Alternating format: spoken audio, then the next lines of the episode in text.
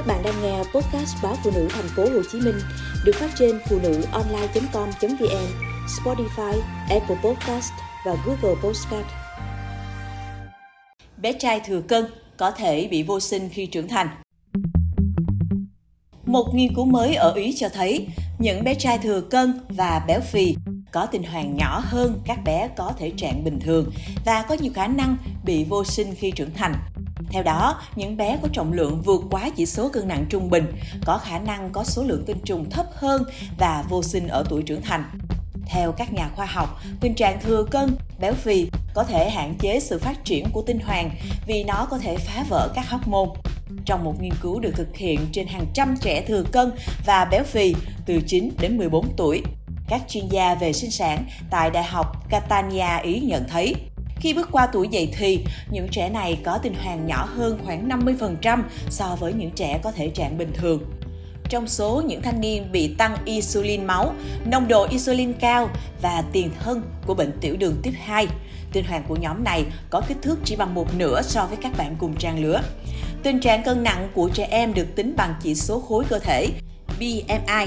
Khi thừa cân béo phì, trẻ sẽ có điểm BMI cao hơn cơ thể quá tải, vòng eo ngày càng lớn, lối sống ít vận động hay việc tiếp xúc với hóa chất như thuốc trừ sâu đều được cho là những nguyên nhân dẫn đến sự thay đổi và suy giảm tinh trùng.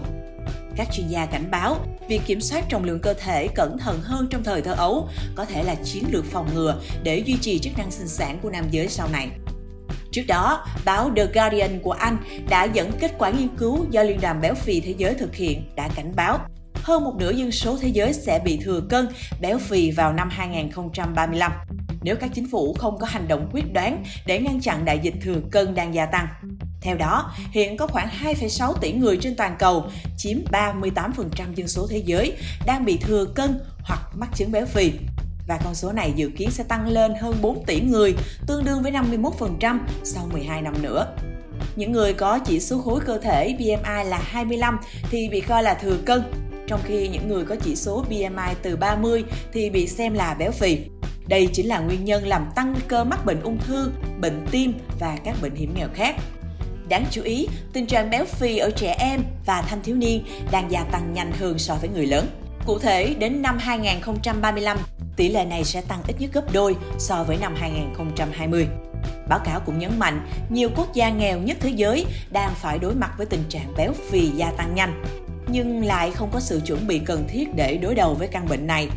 Chi phí giải quyết hậu quả của việc béo phì cũng tăng vọt từ 1,96 ngàn tỷ đô la vào năm 2019 lên đến 4,32 ngàn tỷ đô la vào năm 2035, tương đương với 3% GDP của toàn cầu.